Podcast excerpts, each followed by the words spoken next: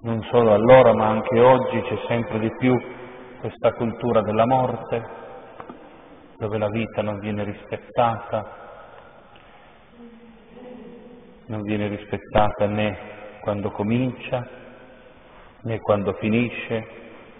né tante volte neanche nel corso della vita quando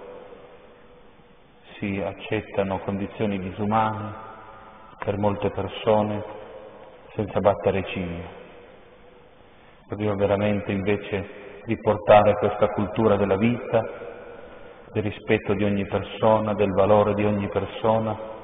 da quando è stata concepita a quando la natura decide che finisca questa vita terrena, non dobbiamo essere noi a deciderlo.